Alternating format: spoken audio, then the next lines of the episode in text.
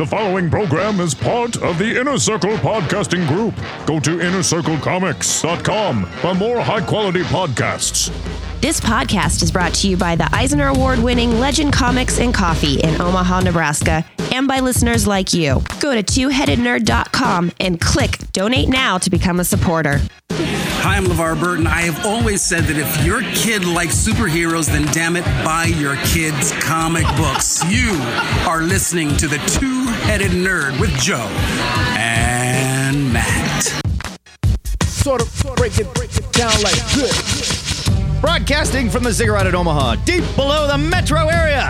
It is our pleasure to welcome you to THN episode 252, where we are talking comics and nerd news for the week of Wednesday, April 20th, 420. My name is Matt Baum. I'm glad you clarified. You I can wouldn't have find got me that. at Matt Blaustein on Twitter and when I'm not roasting an orange crush kush and mourning Prince's death while ignoring my wife's birthday this Earth Day.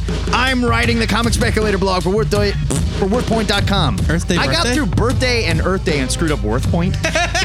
And my name is Joe Patrick. That's at Joe Patrick on 116 on the Twitter. And when I'm not fending off Matt's attempts to tempt me with the devil leaf marijuana, I'm still reminiscing about my days as the former manager of Legend Comics and Coffee in Omaha, Nebraska. In this week's episode, you will hear our in-depth reviews of Department H, which I never even looked at it and went, oh, I know, right? Depth. Depth. Got it. I never even looked at it and saw that. And Joyride, number one. After that, we'll review 10 more of this week's comics faster than Captain Planet can come out of the closet during the ludicrous speed round. Then, we'll visit the THN Sanctum Sanctorum, where we're communing with the Purple Yoda who has transcended death and wants to talk about our picks for next week's comics. And finally, we're going to review a book with way more than 32 pages during our Take a Look At least triple. it's in a book segment where we're reviewing Jason McNamara and Greg Hinkle's The Rattler. But before we start recycling the contents of our new eco toilets, let's offer up a blood sacrifice of Justin Bieber, Donald Trump, Kanye West, and the entire extended Kardashian family to stop 2016's reaping of our most talented performers. And then we'll talk about this week's big news. All right, well, should we do the bad news first or the good news first? Let's start with the news out of DC Comics. All right. all right, all right. which seems to write itself on a weekly basis. Yeah, it kind of does. DC Comics this week has announced that its longtime imprint Vertigo is undergoing major changes in direction and focus, including the removal of Shelly Bond and her position as vice president slash executive editor. Additionally, DC co-publishers Jim Lee and Dan DiDio will now directly oversee Vertigo and its staffers. I'm sure that's going to work out great. Yeah, I mean they've been so great so far. Bond was hired as an assistant editor for Vertigo one month into the imprint's 1993 formation by then executive editor Karen Berger, who got ousted in the last Vertigo reorganization. Yep. And she didn't get ousted, she quit Yeah. after she got demoted. And Bond grew to become one of Vertigo's senior editors, ultimately assuming Berger's role as executive editor when Berger left in 2013. She was one of numerous New York based employees who relocated to California following Warner Brothers' shifting of DC's offices to Burbank. DC sent out a typical press release talking about how difficult the decision was and how thankful they were for Bond's many years of service. Yeah, they really sounded like we didn't want to do it.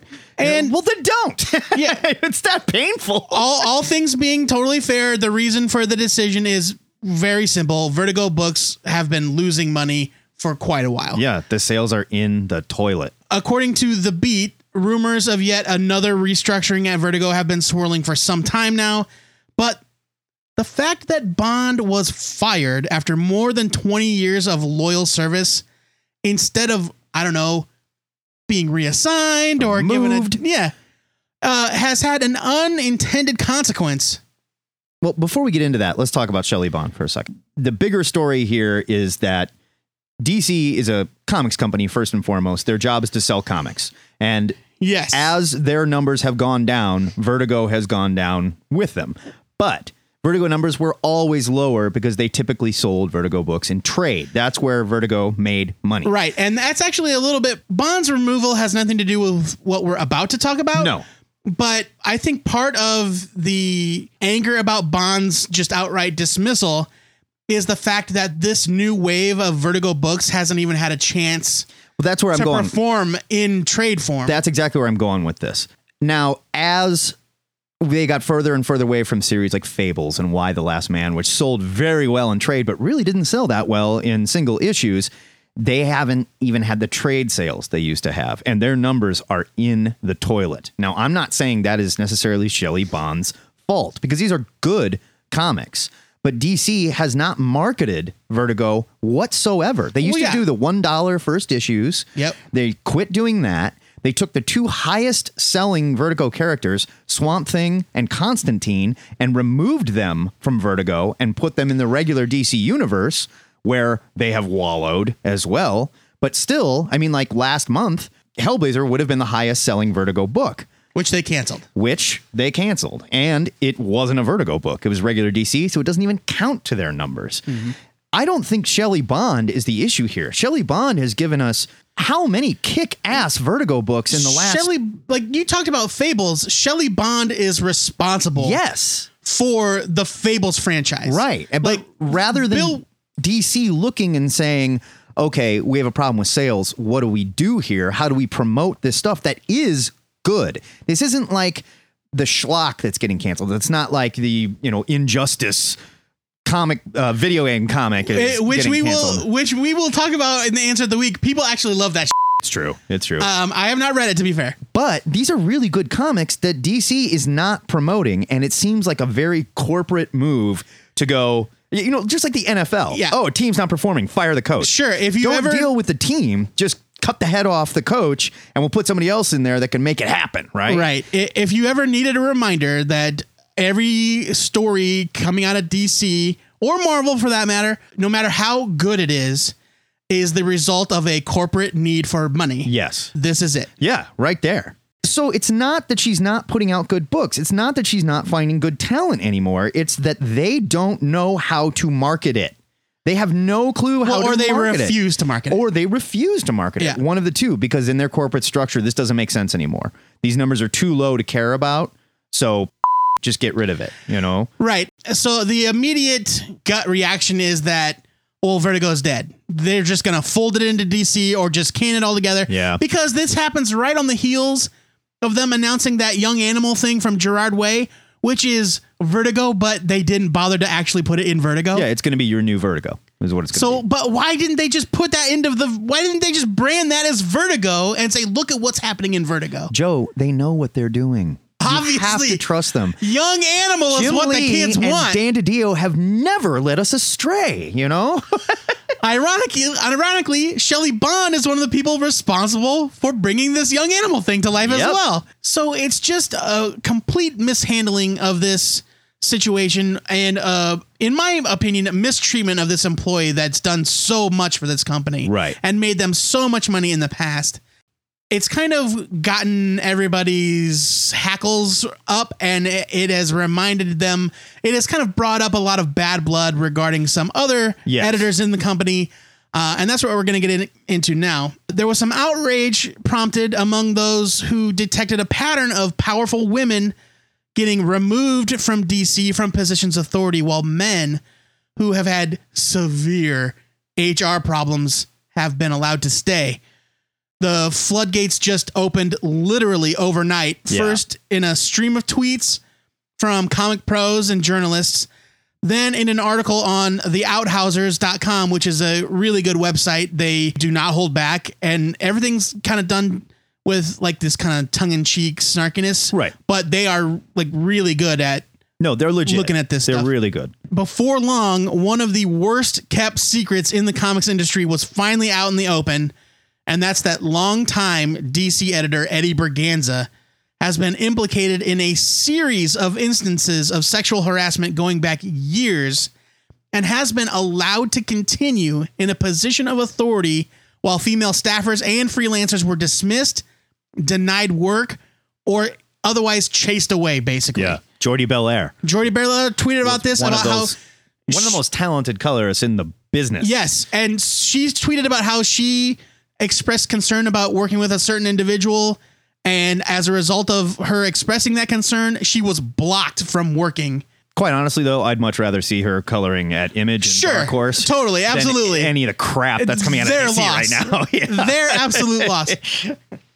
After the band aid had been ripped off, Eisner nominated publisher and former DC editor Janelle Asselin confirmed her own experiences with Berganza on Twitter, saying, quote, Yes, I was one of many who reported Eddie Berganza's behavior in 2011.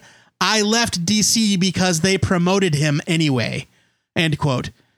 all of this is uh, keep in mind all of this is alleged i'm not saying it didn't happen Ha ha. yeah Alleged. but Air quotes. the problem lies in the fact that there was no legal action taken Sure. And you say that it's alleged, but it really kind of isn't because i mean no i'm not again i'm not saying it did happen i'm saying alleged because it didn't go to court Right, that's right, essentially right, right. it And there are That's many, it. there are re- many reasons why at the time people that were uh, a party to these experiences did not come forward. right uh, and i'm not blaming anyone No, for no, not for con- there for concerns, uh, their own concerns that are perfectly well justified. sure sure Um, but as uh, Alex de Campi, a writer that we love here on the show, pointed out on her blog late last year, before we knew about specifically that it was Berganza, she pointed out that at least one of these incidents happened publicly at a corporate social gathering with multiple witnesses. Good God. That's not alleged. That's blatant. Yeah. No, I, and uh, again, there's a real issue here. I don't know if it is just a straight up old boy sexist corporate structure or if they honestly believe they're making the right decision in firing Shelly Bond because the books aren't selling. It's hard to know. What we do know is there's an issue with Eddie Berganza. It needs to be handled. And it- Yes. they need to get out in front of it right now and say, either we're sorry, we f- up, or lie and say we weren't aware of it. He is gone. Well, it know- doesn't matter. But either way, get rid of the dude. So there's a there's a whole lot more to this story that we're not gonna get into here because other sites have covered it so much better than we could. Rich Johnston is the only one that had the guts to call Berganza out by name when these rumors first started circulating like four years ago. Yeah. Stories like this are so goddamn discouraging, but we need to keep in mind that it's not just DC Comics. This is the oh, whole Oh, no. corporate world. Yes, and it's not just DC Comics, and Yeah. it's not just recently. Right. Like, it's easy for us to say comics are so screwed up, but this is just a looking glass at problems that women in every field of work have. right. It's just Everywhere. with comics, which is a which is such a much smaller and more insular community. right. We want to believe that it, stuff like this doesn't happen. And also, when stuff like this does happen, it hits way harder than when you find out, oh, the uh, CFO of Enron pinched a girl's booty at the Christmas party. Right. This is just a mess. It's a big, ugly mess that has been drug out on the internet in front of everyone to see. And I'm really curious to see what DC does next. I, I think I don't think they can f- any worse from this point, Yeah. quite honestly. I, I think uh, I think uh, all these allegations, these incidents happened some years ago, so it's not like they just happened today. They're just coming out. right. Um, I do think it is important to remember they happened under the watch of Dan DiDio. but man, It did. He's, I'm sorry, but if we're going to fire people that are in charge, if we're going to say, okay, there's a problem with sales or production or talent, who's to blame? It's the head guy. Well, then they need to follow through with that and they need to remove him from power. I think it's more complicated than that. I don't know I'm, that I'm it not is. not defending. I'm not defending Right. the deal. I'm saying that we don't have a firm grasp of the corporate structure of DC Comics. No, we don't. And so we don't really uh, we don't really know exactly whose call that is to make. The fact is that DC did reprimand Berganza. It all got taken care of internally, and apparently he went through treatment, and he and Give me a whatever that means, right? Yeah. And This is a woman. They are sort of like men. Right, Give yeah. me a break. Yeah, but I mean, they demoted him, and and things got uh, better for a little while. But then they gave him his uh, hi- all of his uh, authority back, and they gave him back the Superman books. It's just like, you know what? No, it's not okay. It's Right. not okay, and it's not okay that you covered it up. And it's not okay that he was allowed to stay and that you have reorganized, you have rebooted the entire DC universe two or three times Yeah. around this sexual harasser while you have allowed women with more talent and better editorial instincts to leave or get fired. Or chased out. and it's and it sucks. And DC needs to get their shit together. I'm just saying, when the team up, typically the coach goes. That's all I'm saying. We just need to find the right coach. Better news the 2016 Eisner Award nominees were announced this week, proving once again just how little Joe and I know about the comics industry. I will say this so many Canadian creators. Canada kicked America's ass this year in Eisner nominees. It's Go Canada. crazy. You can find the full list over at comiccon.org awards backslash Yeah, yeah. 2016 Just go to comiccon.org, Go to find comiccon.org and you'll find it. It is a list of amazingly talented people as usual, and uh, we are embarrassed that we have not read Right. more. And we're not going to get into it right now because it's only going to illustrate that we don't read so many of those books. The the comic industry is so much bigger Right. than even what we find in the previews catalog. When the winners are announced at Comic-Con, we'll have a conversation about about that then. But for now, good job guys. Congrats to all the nominees. We'll see you in July. Let's get to the real news. Yeah. Not these talented suckers winning Oscars. Let's talk about the Hanna Barbera film universe. okay, uh, according to the Hollywood Reporter, Hasbro and Paramount Pictures have assembled a writer's room to plot the course for its integrated Hasbro cinematic universe comprised of G.I. Joe, ROM, Visionaries, Micronauts, and Mask, according to the Hollywood Reporter. No Gator Golf? By the way, Really? Paramount is planning a Hasbro cinematic universe. I think that kind of got glossed over in No, the news. no pig pong? Come on. Apparently, it's because we just can't have movies anymore. What we about have to the have a Battle Beasts? What about the Air Raiders? Let's get them all in there. The group features a number of men and women familiar to the movie biz. We won't really list all their names, but you've probably heard of some of them, maybe not all of them. But it also includes two of the most respected comic and prose fiction writers of our time Brian K. Vaughan and Michael Chabon. I cannot even picture what the check looks like that they wrote these. Do you guys. think it's comically large? Like, I would assume so. I would assume so. Okay, the so- ghost of Ed McMahon carried it up. this gigantic check. so for those of you that don't know, uh, Michael Chabon wrote the wonderful novel, The Amazing Adventures of Kavalier and It's Clay. a Pulitzer Prize winning novel. Uh, I still have Matt's copy. It was inspired by the lives of Superman creators Jerry Siegel and Joe Shuster. They have made comics. It's the sort of book that was so beloved that not only did they make comic books, uh, here's a quote. We first and foremost put together a list of writers who we wanted to be in business with and could be the world builders that we needed, said Hasbro's chief creative officer, Stephen Davis. But we wanted to be sure that in the room we have diverse perspectives, diverse backgrounds, and diverse experiences. Female empowerment is a central theme through a lot of these properties. yeah, okay. you know, like Mask. G.I. Joe. G.I. Joe, sure. But I mean, everybody else is kind of a bunch of dudes. I think there was ladies in mask. No, it was all dudes. Screenwriter Akiva Goldsman is going to oversee the group and act as executive producer, as he did on the recent Transformers writing room. It's gonna be great. now. Gonna I be great. Pretty sure Chabon and Brian K. Period Vaughan nothing to do with Transformers. No, no, no. Not the only reason it sucked, but And definitely look, a I good mean, reason why it sucked. We've talked about this before. Screenwriters churn out lots of scripts Sure. all the time. Sure. And just because their name's on a thing doesn't mean that they're bad at their job. Uh, Akiva Golds, Goldsmith, uh, Goldsman, I'm sure, has written good movies. Though I think that he did write Batman and Robin. Okay, so Akiva Goldsman. Let's go with his producer credits because that's when he really got into his own and got to make incredible movies like Paranormal Activity two, three, and four. Yeah. Jonah Hex, Oh, yeah. the Losers adaptation, Hancock, which was not good with Will Smith. The first half of Hancock is great. I Am Legend was pretty good. He worked on. He's working on. Oh, Constantine. We liked that. That was fun. Starsky and Hutch was fun. Here's Deep a- Blue Sea. Yeah. Here, here's a list of his screenwriting credits. He wrote Batman Forever and Batman and Robin. Ooh. He wrote the Lost in Space movie. Ooh. Uh, he wrote I Robot. That was terrible. he wrote but he wrote A Beautiful Mind. Beautiful Mind was pretty good.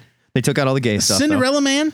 Cinderella Man was yeah. Cinderella The Man. was Da good. Vinci Code. I did not care for that, and he adapted a book. Well, sure. He didn't write it. Um, and I think he's he was one of the main guys on Fringe, the TV show Fringe. He wrote twelve episodes. He's working currently on The Dark Tower, Transformers 6, and Transformers 7. And Transformers 8 And let's not forget the I Am Legend reboot. and Untitled Transformers spinoff. Oh man, what is it, like Bumblebee in the hood or what? So, all right. So, Akiva Goldsman, yes, very hit and miss, but he has had a hand in some good projects. this is just It's friggin' bonkers. I don't right? know what to make of it. And I understand everybody wants that sweet, sweet Avengers money. But come on, guys. this is really pushing it. Uh, The, good, the good news is there are two names we recognize and very much trust that are working on this. I mean, it's so bizarre. let's see what happens, I guess. Do I want to enjoy a G.I. Joe movie? Sure. I absolutely do. I, I mean, don't we even- all do. Come on. I don't even know how you tie the Visionaries into to Mask Or to f***ing Micronauts? or to Rom. Yeah, like what is that? It's going to take a really weird supernatural turn and sci-fi and military. And like, whoa. How would you like to be in charge of this f***ing hodgepodge?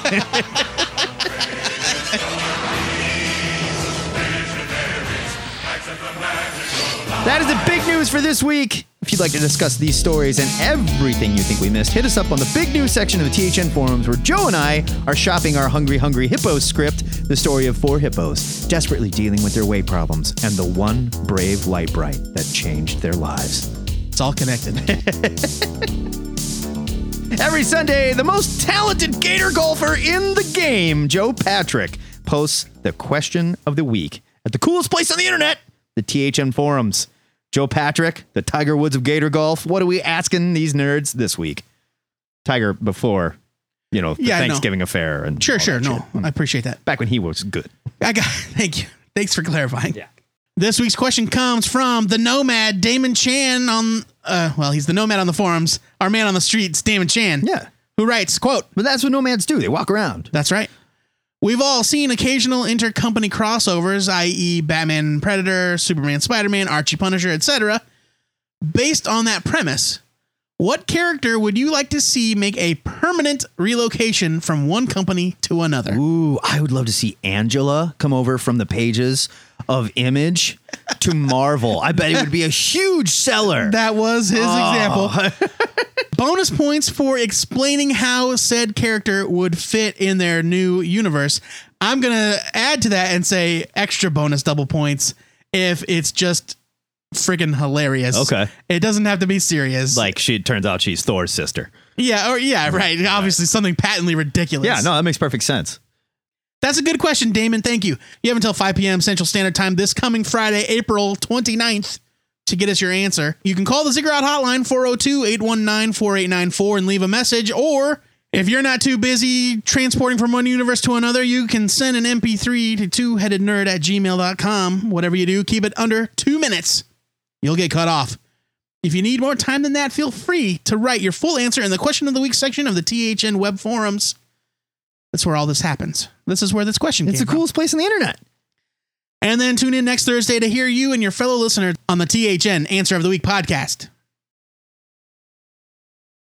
It's review time in the Ziggurat where we read and discuss two of this week's new comics and rate them on our buy it, skim it, or leave it scale. Then we tear them into small strips, soak them in water, and fold them gently into our worm compost. Joe, what did you review this week? Is that a weed thing? No. Worm compost is a, you know, how you compost your garbage for your garden and stuff. Oh, okay. Yeah. All but right. you could grow weed in worm compost. Okay, there we go. My main review this week is Department H, number one from Dark Horse Comics, written by Matt Kindt, with art by Matt and Sharlene Kindt. She spells it like I would imagine a Southern Belle would spell Charlene. okay. S H A R L E N E. Charlene. It's 32 pages for 3.99. Sorry, I don't know where that came from. You sure are a pretty girl, Charlene. Mrs. Kindt, I'm, you are a very talented person, and I you respect go with you. me to the youth rodeo. I just like your name is all. Who killed the smartest man on earth? Mia is a special investigator hired to uncover possible sabotage taking place at a deep sea research station. What she finds is a mind blowing crime scene filled with suspects with terrible secrets, strange deep sea creatures, and an impending flood. I've been a fan of Matt Kindt since his debut in 2001 with the Pistol Whip graphic novels. We reviewed the complete Pistol Whip hardcover in episode 214 of this very podcast. I let myself lose track of mind management, like I said last week on the show, and I kick myself every time I think about it. Here, Kindt trades in the sci fi conspiracy of his last project and returns to the genre of his original work. Department H is a locked room murder mystery set at the bottom of the ocean in a place where the killer couldn't possibly have escaped unnoticed. Mia is an investigator with a personal connection to the case, and we learn about that connection during her journey to the station through a series of flashbacks. Mia's interest lies in the exploration of space, so she has really no business going on this trip, but her ties to the station and its crew make her uniquely suited to solve the crime. Kindt infuses each member of this large cast with plenty of unique personality. Some of them are weird, some of them are scary, some of them hate Mia due to past history, and any one of them could be the murderer. The details of the crime and Mia's connection to it unfold over the course of the issue, expertly hooking the reader with the last page. Matt Kindt's art style is flat out weird. There's no denying it, but I happen to love his bizarre style. I think this is some of the best stuff we've seen from him yet. It's beautiful. Yeah, it's amazing. Everything he draws looks so damn interesting that I find myself poring over every panel. His sequential storytelling is brilliant. He uses every bit of the page, like when he inserts flashback moments in between panels. Yeah, it's weird. When Mia is at the bottom of the ocean in her weird deep sea diving suit, the details of the case surround her in several tiny panels, almost crushing in on her like the vastness of the ocean that's weighing down upon her. Here, Kindt is joined by his wife, Sharlene, and according to the back matter, Sharlene taught Matt everything he knows about watercolor, and man, does it show. She's an incredible watercolor artist. This book is washed in a beautiful palette of blues and grays Yeah. that bring the world beneath the ocean to life in a way that Kindt's deceptively simple line work couldn't do on its own.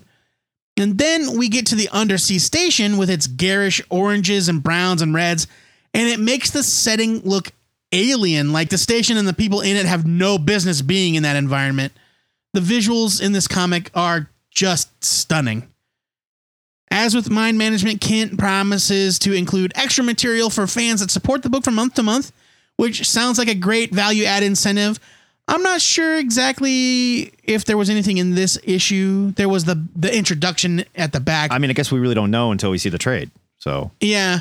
This was tense and compelling and gorgeous. I couldn't put it down. yeah. I'm not going to make the same mistake here that I did with Mind Management. I'm giving Department H a huge buy it. Totally. Same. Ugh, I, I, I love this. It's a little more dialed down than his mind management, where it doesn't seem like he's developing an entire universe. He's telling a different story that is encompassed in this very small undersea laboratory. Yeah. So I'm curious to see what he can do with that. It's an excellent mystery with excellent art. The book looked so good. Huge buy it from Yeah, me, too. it was gorgeous. Matt Baum, why don't you take us on a joyride? Woo! I decided to review Joyride number one from Boom, written by Jackson Lanzing and Colin Kelly, with art by Marcus Two. Marcus To. I know. I just wanted you to correct me again. Okay. 32 pages for 3.99. For those of you who don't recognize the writers' names, Lanzing and Kelly are the team that just took over the Grayson title at DC just in time for it to be rebirthed into Nightwing with a completely different creative team. There's plenty of dystopian sci-fi comics on the shelves, and this is one of them. But unlike the others, Joyride isn't a dark, brooding look at teens suffering under the boot heel of a fascist government. Don't get me wrong, that's happening too. In this future, the pro human world government has built a steel shell around the Earth to protect humanity from evil aliens out there in the universe, thereby blocking the view of the sun and stars. There is a constant flow of human propaganda on every info feed, and everyone is forced to join the military to defend Earth at a very young age. Sounds bleak, right? Here's where Joyride stands apart. The main character, Uma Akkolyte, is not only defiant in planning her escape from Earth, she's one of the happiest and most positive characters I've encountered in comics in quite a while. Uma and her boyfriend, Duid, I think that's how you say it. I just called him dude. Yeah, that I did too. they aren't sulking, angry terrorists, but instead, Uma is a smiling, fearless leader that dude follows because he's desperately in love with her. There's a little future jargon here, but it never wanders into the Anakin, that's so wizard, grown worthy dialogue. Marcus To creates a stunning vision of future Earth that reminded me of classic anime and manga like Space Battleship Yamato and Battle of the yes, Planets. That last page, Absolutely. with the ship flying away from the Earth, and you get to see, Oh, yeah. the backside of the moon and like how the shell just goes around to like half of the moon, So cool. and then the ship is coming around it. I was like, that is from a cartoon I saw when I was a kid. Totally. His characters have a manga inspired thin line look, but again, in more of a classic Robotech style. To does a wonderful job making Uma's face glow with positivity, while Dude looks a little worried about her confidence. To carefully wove digital effects into his classic manga style flawlessly and created a slick, action packed comic with real feeling. The title Joyride is perfect for this story of teenage love and rebellion in outer space. There is a real joy and positivity to this story that you just don't see in sci fi too often. Yeah. I'm giving this a huge buy it. It, it reminded, the tone sort of reminded me of Remender's Low without all the soul crushing, you know, like end of the earth stuff that the main character was trying to stay positive in the face of. you Okay. know? All right. Sure. Yeah, I loved it. I thought it was really, really great. And it's exactly as you said, this is a bad place. Earth is Right. a bad place, and things are not good for these people, especially these kids that are Yeah. conscripted into service. And they could have easily written this as, you know, like this terrifying, you know, yeah. And instead, disgusting future. it's just so joyful and Yeah. and uh, the sense of adventure and exploration and um uh Uma more than once is asked by somebody like what are we going to do what's the plan where are we going to go and the response is like I don't know who Yeah, cares wherever we want. and I was like oh that's so great It's- it- that's so great You know, it very much reminded me of like uh, Neon Genesis Evangelion, where like it was this huge, heavy story, but everything was bright and well lit, and there was moments of humor, and it was beautiful to look at. I mean, it ended with a real kick in the pants, but I don't know where Joyride's gonna go, so we'll see. well, it's just a four issue mini, and which kind of makes me sad because I feel like they could tell stories of these kids on these adventures for a long time. well, Boom is doing a lot of this stuff as you know, issue minis to see how it see how it goes. Right, Right. And I hope that that's true because I love this issue. Yeah, I I'm love it. a huge buy. Can't wait for more.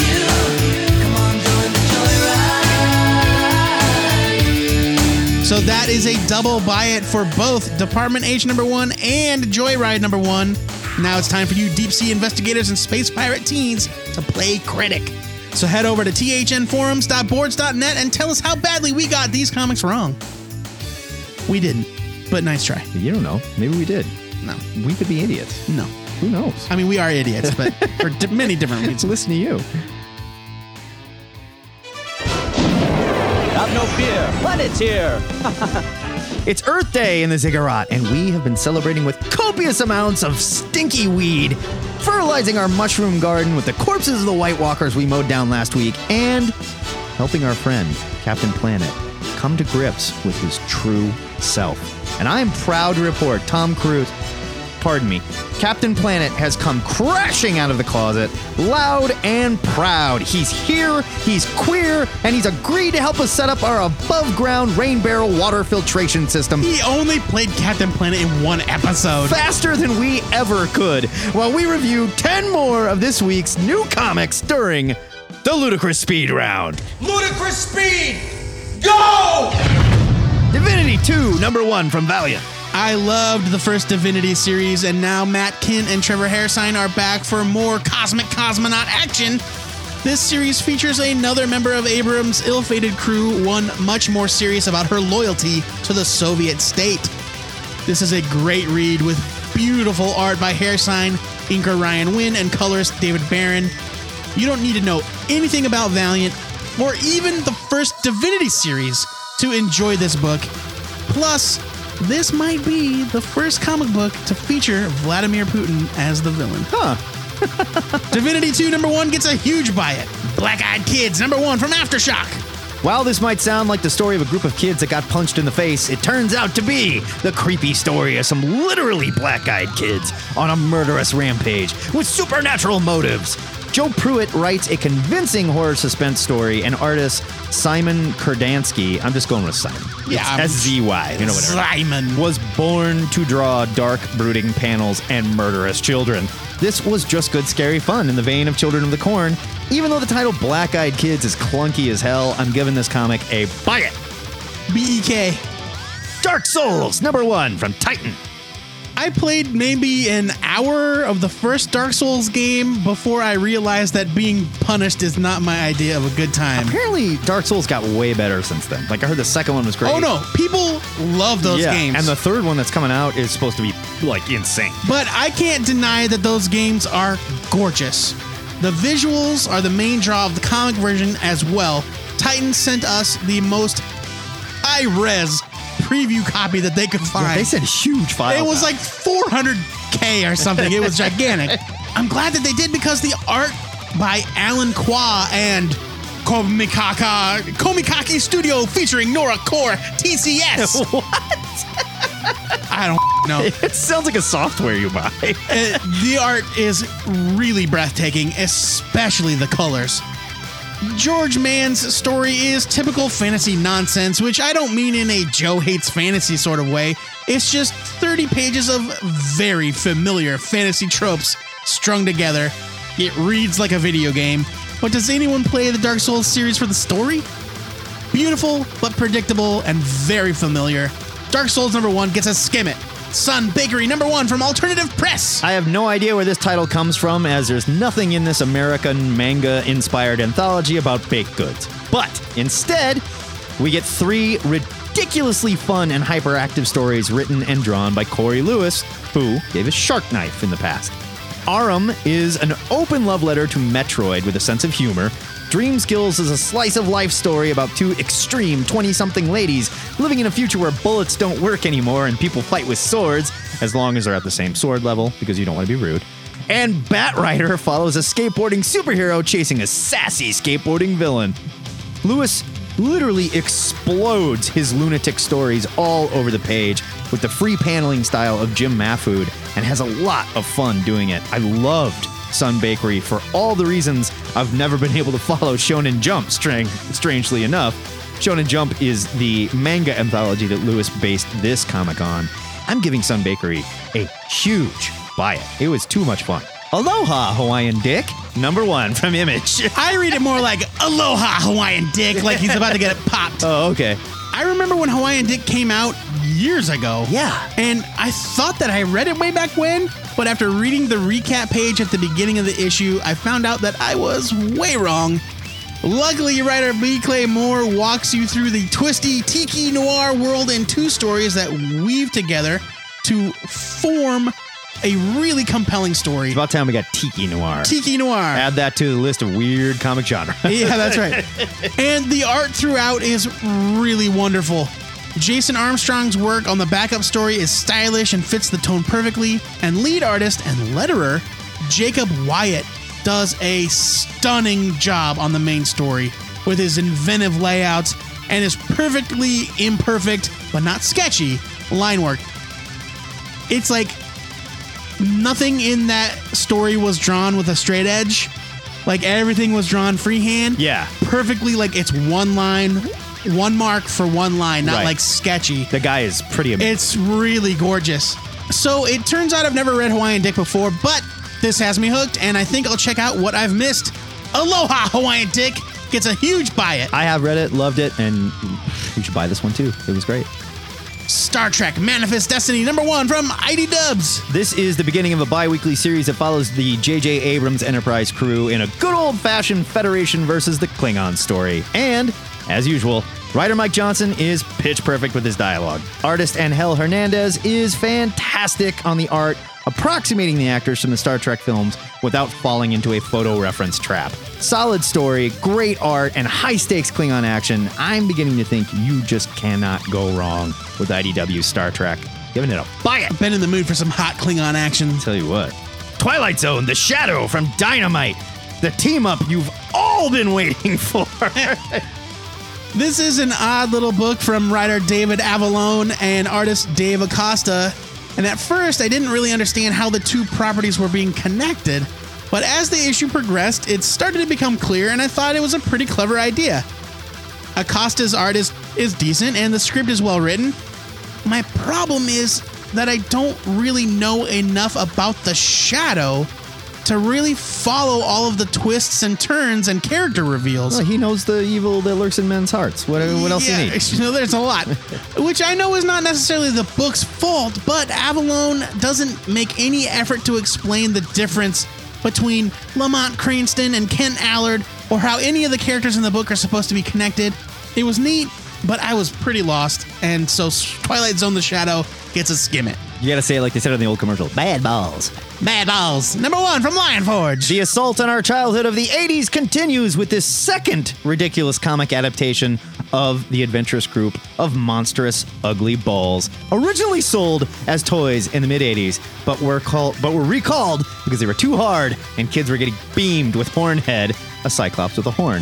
The first one Marvel Comics put out in 1986. Yeah. Here, Glorp Gum founder Brad McGinty tells the ridiculous story of the Bizarro Bowl, followed by an origin story for the balls written and drawn by a man known only as Scarecrow Oven, who was made to illustrate doom metal album covers. That guy is awesome, like in the vein of Pusshead. Very cool. There is no reason to pick this up unless, like me, you loved Mad Balls back in the day and want to enjoy some silly, mindless, punny humor with great art. I unabashedly give Mad Balls number one a buy it. Also, go to glorpgum.com. That is Brad McGinty's site. He makes gumballs with ridiculous designs on them.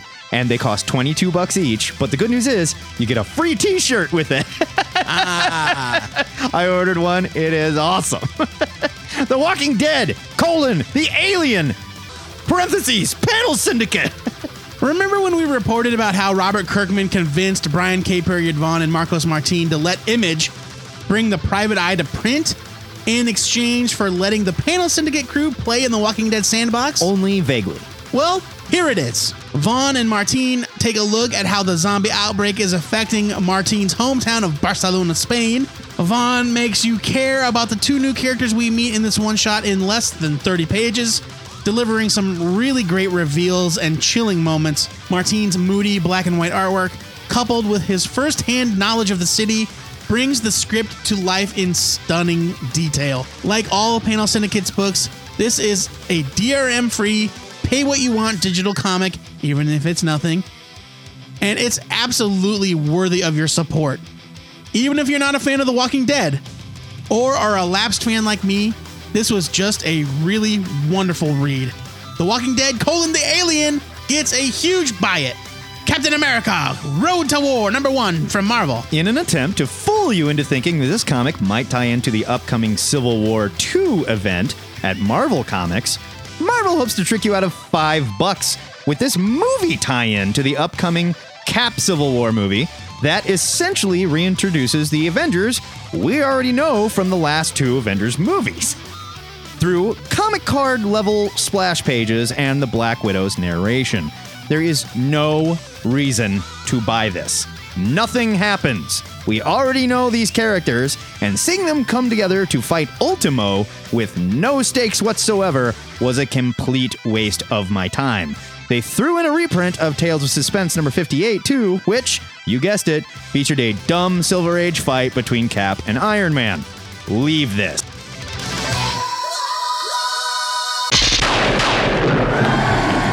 Skoo! That is your ludicrous speed round, and skoo is the onomatopoeia of the week and the sound of Bat Rider pulling a wicked air off some stairs, as seen in Sun Bakery number one. Now, while we go mist our new mushroom orchard with our sexually liberated buddy, why don't you head to twoheadednerd.com, where Comics Therapy podcast host and our trusty love slave, Aaron Myers, has posted some much better written and well thought out reviews of this week's comics in his own ludicrous speed reviews. They're not better written. Have you seen? You should see what I have to do to edit those things. Yeah, it does seem like he's sort of like writing those with his thumbs on a Blackberry. The dude does not know what punctuation is. Between the death of embattled WWE diva Chyna and Prince, the first performer to sexually confuse a young, vulnerable Matt Bomb, I'll never forget. it's been a depressing week indeed. But I've got some good news. Well, good for one of them. Chyna's dead. Let's just get that out of the way. But it turns out Prince has simply opened his third eye and ascended to a new level of spiritual consciousness. The Purple Yoda himself joins us in the THN Sanctum Sanctorum where Matt and I are communing with the androgynous sex sensei through telepathic meditation. It turns out Prince is a huge Inhumans fan He's even more mysterious. and wants to know, yeah, because like, why? Yeah, weird. And wants to know what we plan on reading next week. No comics on the actual planes, it seems. But bummer. Matt, what's your must-read pick for next week? Next week, I am excited for Aliens Defiance number one from Dark Horse, written by Brian Wood, with art by Tristan Jones, who is great, by the way. 32 pages for $3.99. Here's your solicit. Battling demons from her past while fighting for her life. Colonial Marine Private First Class Zula Hendricks, great name, in the company of Weyland-Yutani Synthetics, is forced to question her strength and loyalty when the discovery of an insidious alien species on a derelict hauler sends her on a dangerous journey across the stars. I want to read a good alien comic, okay? I hope you do. It has been a long time I since hope we've you had do. a good alien comic. If Brian Wood can't do it, I'm saying it, nobody can. Joe Patrick, what's your pick for next week? Hmm, that's bold. There you go. My pick for next week is Micronauts number one from IDW, written by Cullen Bunn with art by David Baldeón, who I quite enjoy. It's 40 pages for $4.99. And brace yourself, because here comes the solicit. Woo! They came from a dying universe! Acroyear! Space Glider! Biotron! That you know what? That was one of the mispronounced heroes we should have mentioned. Acroyer. A Croyer. well, is it pronounced a Croyer or Acroyer? I think it's Acroyer. I don't think anybody knows. Yeah, I don't think anyone knows. And their allies are back on the run from the evil Baron Karza! And blasting through a universe where magic and science vie for control. With resources dwindling, the long lost time travelers! Why is that in caps? May Really want you to know they're traveling time. may hold the key to salvation, but will it mean Armageddon for our world? Personally, I wasn't interested until time travel came into it. So. Yeah, right. so we have discussed this on the show a lot. The thing that we love so much about the Micronauts don't actually have anything to do with the property, Right, it's the Micronauts. The Marvel Micronauts It's is what the we love. thing that Marvel created and inserted into Yeah, the Micronauts. Bug is my favorite Micronaut. Right. And so He makes a tick noise for one reason or another. the Micronauts without uh, those characters, I don't know how excited I am for it, but I want to make a nerd bet right now. I already wrote it in the nerd bets. okay. What's the nerd bet? Nerd bet is Joe Patrick doesn't give a shit about Micronauts number one from IDW, and you have to give an honest review. I will. okay. I mean, look, if it's good, it's good. Are And you I taking will the bet? Are you taking? Uh, the yeah, bet? I'll take the bet. Okay. Joe Patrick thinks he will like it. I mean, I do like Cullen Bunn. I do too, but we like Cullen Bunn. I like David Baldeón. 50% of the time. 50-50. You agree with that, right? Yes. Okay. Yes. I mean, this comic has just as much going against it as it has going for it. Coin flip. It is a coin flip. But I will say the one thing that it does have in its favor, and that is this. When I nice sentence. and- that is no this. no this colon. Okay. When I was a young lad, I had one issue Here we go. of Micronauts meet the X Men. I'm going to go to sleep. I'll be back in 45 minutes. No, no, no. Micronauts meet the X Men. I don't remember what issue it was. It doesn't matter. But it featured my first exposure to what has become my favorite superpower of all time I was going to say gay sex. Rocket Fist. Oh, okay. Rocket fist. Baron Karza's got Rocket Fist. It's true. It's true. Mazinger was my first uh, rocket fist. Yeah, uh, I had Shogun Warriors too, but Yeah. the first time I remember looking at it and going, "What the? what is he doing with his arm?" Yeah, for some reason, Godzilla could shoot his fist off too. Yeah, that's strange. so if if Baron Karza does the Rocket Fist in Micronauts number one, straight up buy it. Oh, please. I won't even read it the rest of it. Uh, just a buy it. The THN Trade of the Week goes to Airboy, the deluxe edition hardcover from Image Comics, written by James Robinson with art by Greg Hinkle. We're going to talk about him in a minute. 120 pages for $24.99. It's a hardcover. Yeah, it's a hardcover, man. Here's your solicit. You you already know. We have discussed Airboy extensively in the show, but it was apparent Yeah, we loved it. It was the real life story of James Robinson and Greg Hinkle being hired to reboot Airboy and failing so badly because they were up on drugs, alcohol. They were on a sex binge. They were terrible people. and then the real airboy appears to them and turns their lives around. Yeah. uh, something that I will mention here because I don't. I think it's germane to the story we're about to review. Uh, James Robinson. Why do you got to bring Jermaine into this? James Robinson makes a brief appearance in the Rattler graphic novel at the end, the very final scene. He does? Yes, he does. I don't want to spoil what's going on, but he is one of the people that's in the place where they are in the final scene. Okay. I didn't even Uh, pick up on that. Yeah, he's the guy that says my hair itches. Oh. That's James Robinson. Okay. And yeah, because the uh, one of the guys calls him like a like a limey prick or whatever. And that is what led to my confusion about when the Rattler was published because Okay. I was like, well, James Robinson's in it. Weird. All right. There you go. But yeah, Airboy, we loved it. It was our mini series of the year. Couldn't say, say enough good things about It it. was your mini series of the year. It wasn't mine. Matt, it's time for us to let Prince finish his ascension to a higher sexual plane and for us to get back to work. So while we put some shirts on and change out of our black bikini briefs, why don't you head over to the THN forums and tell us what we should be reading next week? I'm surprised how hairy my chest got while we did this. I mean, really. Yeah, it's like being in the vicinity But it's just like a of him. sexy little patch. It's like a heart. yeah, it's gross. Run your fingers through and it. sexy. Once a month, Joe and I eat a fistful of Adderall to lift our focus to a fourth grade level so we can sit down and review an entire graphic novel. This month in our Take a Look, It's in a Book segment, we are reviewing writer Jason McNamara and artist Greg Hinkle's pulpy supernatural mystery, The Rattler. Uh, we found out just today that The Rattler was the product of a successful Kickstarter, Yeah, back in 2014. funded and self published in 2014 prior to Hinkle's work on Airboy, but close enough to it that it was announced or at least Hinkle knew about it Or was already working on it. why it. James Robinson was in the book as we mentioned earlier. So 10 years have passed since Stephen Thorne's fiance vanished without a trace and he has grown into a prominent bitter victims rights crusader, sort of like John Walsh. Very much. If John Walsh had like an even bigger ego. Despite the cold trail and the lack of leads, Thorne stubbornly refuses to give up the search. And then he begins to hear his fiance's voice in very unlikely places. And that's probably about all we're going to say about Yeah, that. we don't want to spoil too much. yeah, this was just in the info provided from the Kickstarter. But there definitely is. I mean, like, I can't say that this is a supernatural story. It could be a supernatural Um. I'll say that. I found something in the story that leads me to believe that it's real. There is a thing that happens. Yes. Yes, we both agree with that. We're not going to go too far into it.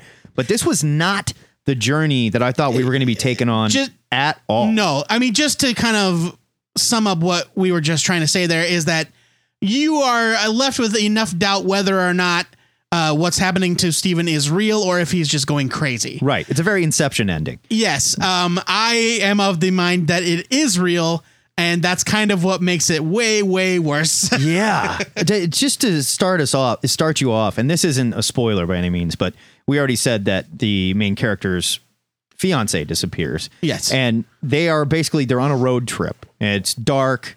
They're having a fantastic conversation. McNamara's dialogue is really I can't call it completely believable because it's so good, but it's very much like a Gilmore Girls level. you know, right? like it's like it's very, very snappy and well written. Everyone like sounds extremely real intelligent. people don't talk that way. Yeah, it- it's very West Wing, not conversational. like Sorkin esque, if you will. yes, Sorkin-esque. But man, it's this opening scene and they're on a highway. Their car breaks down. The woman is driving. They have no idea what to do, so they're sitting there for a while. And someone drives by in a pickup truck. They flag this person down. The person agrees to tie a rope to their bumper and pull them out of the ditch. The woman that's driving the truck says to Steven, our main character, "You get out and push, help push the truck, and I'm going to have your girlfriend steer it out." Right? So she pulls them out of the ditch. Steven is pushing, and then she hits the gas and takes off, slams on the brakes so that the car hits the back of her truck to knock the girl out that's driving Yeah. that's steering it, and then peels on down the highway, leaving Steven standing there. Terrifying. yeah, absolutely terrifying. And we've come to find out that this is based on an actual event that happened. this is what's even to. McNamara. Now, McNamara did not lose his fiance for 10 years. And, but the only difference is, is that when it happened to McNamara, the person, uh, the old man that stopped to help them, used a rope and not a chain. Right. And the rope broke, and that's how they got away. And so McNamara wrote this story basically based on What if they didn't get away? If this guy had a chain and took my girlfriend, what would have happened from there? From there, we flash forward in the story 10 years and we see Stephen as this victim rights activist that's written several books and has taken such a hard line on offenders that he's become like this famous face to a lot of people that he's helped put away, essentially. And he is attacked by one of those offenders in his home, which Steven was going to make sure this guy never got out of jail. And he has nowhere he can live. He has nowhere to go. It's sort of yeah, this dude's life is ruined. it sort of speaks to these uh, like sexual offender laws that have been passed that are so strict that sexual offenders that get out of prison have literally nowhere to go. Yes, what they did is very, very bad, and they deserve to pay for what they did. But are we really giving up the pretense that we're supposed to be re- rehabilitating? Right. But Steven is such a hardliner that he doesn't care. He's not just this good guy. He is driven by his wife's Fanatical. by his fiance's yeah disappearance to an absolute fanatical level and that is really where the story kicks in we see i'm not going to go into what happens when he is attacked because i don't want to spoil anything. Yeah, from kind of right around that point uh, is where the story the story goes off in a direction that may or may not be supernatural, and he starts out on this quest to find the woman that he believes is still alive somewhere. Right. Also, fantastically rich. He sort of built this Oh, yeah, empire because he's got- yeah. on speaking and writing books and TV shows. And so the people that he works with are desperately trying to follow him to figure out what is happening to him during his life. This was such a dark, mean, nasty read. And it's like the good guys are just as bad as the criminals and the deviants Yeah. that they deal with. Uh, and he does come across some deviants. Man, and Greg Hinkle, who it's so strange to see him going from Airboy, which was comedic and funny, at times disgusting, Yeah. to this, where we get graphic depictions of dismemberment, of murder, of really gnarly sexual actions. I, I just wasn't prepared for this. I didn't know what I was getting into. In fact, he went from this into Airboy. So it was, we saw it out of order. Yeah, right. This was published, uh, self-published in 2014. But if you didn't donate to the Kickstarter, then you never saw it. It was picked up by Image and re-released just this year. Right. And when I read about the Kickstarter, uh, it's actually one of the rare gems of Kickstarter that was 100% completed Go figure. before they even launched the campaign. Somebody did it right? which means not only did they deliver on all of their promises, but they shipped their product early. That's awesome. But because the Kickstarter launched in 2014, the book was already drawn. It's been at least three or four years since he drew this book. Right. Uh, he had to have started drawing it at least a year ahead of that. I'm sure. I would say. His art, though, was truly amazing in this. Yeah, it was creepy when it needed to be. It was very Thick blacks, Kinetic when it gray needed to be. tones. Yeah. very visceral and and brutal. And then there are splashes of red, and that's kind of what like yeah, you're already reading a scene that's quite violent and then there are these splashes of red and it kind of makes it worse in a way that's really complimentary to the art Yeah. when you're invested in a good you know horror movie or thriller or whatever and it's just that kind of punctuation that drives home that moment Right. is this splash of really gory looking red i thought it was beautiful all in all, I think this was a really good, creepy pulp mystery that both of these creators obviously poured their hearts into.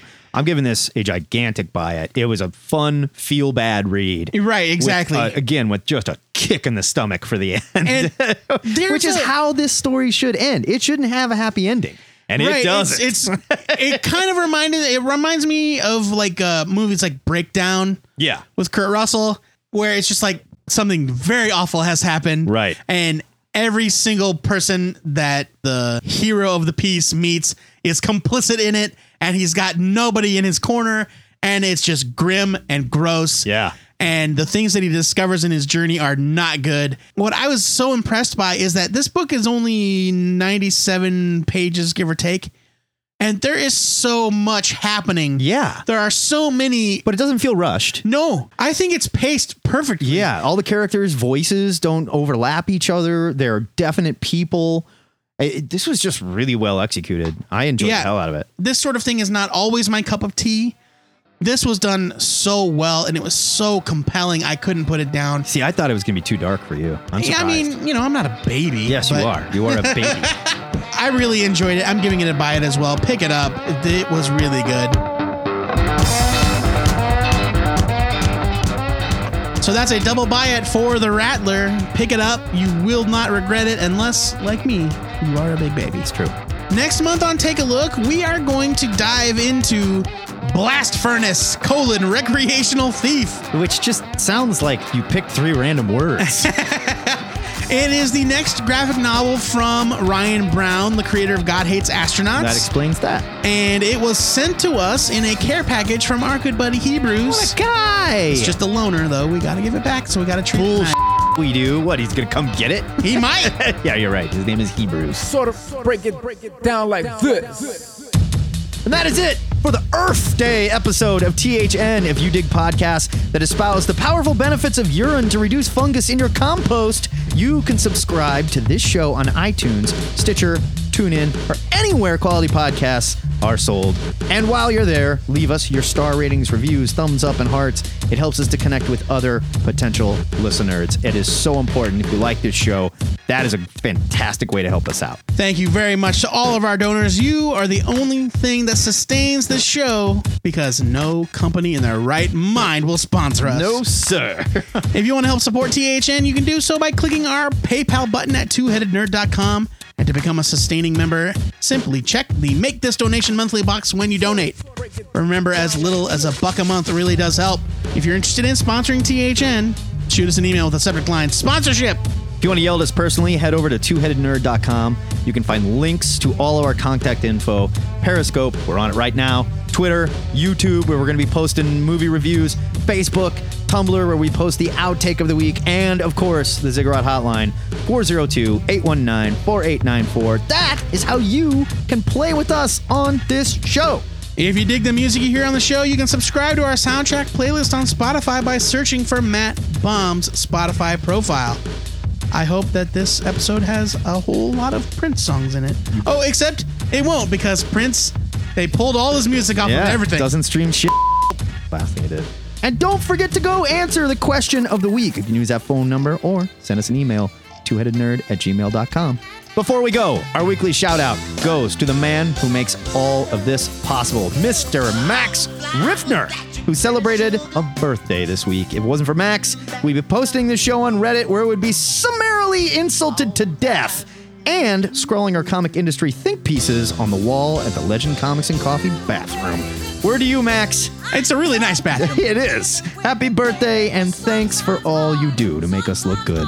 Until next time, true believers, remember to pre order your comics, or your retailer might downvote your Reddit threads to oblivion. This is the Two Headed Nerd signing off.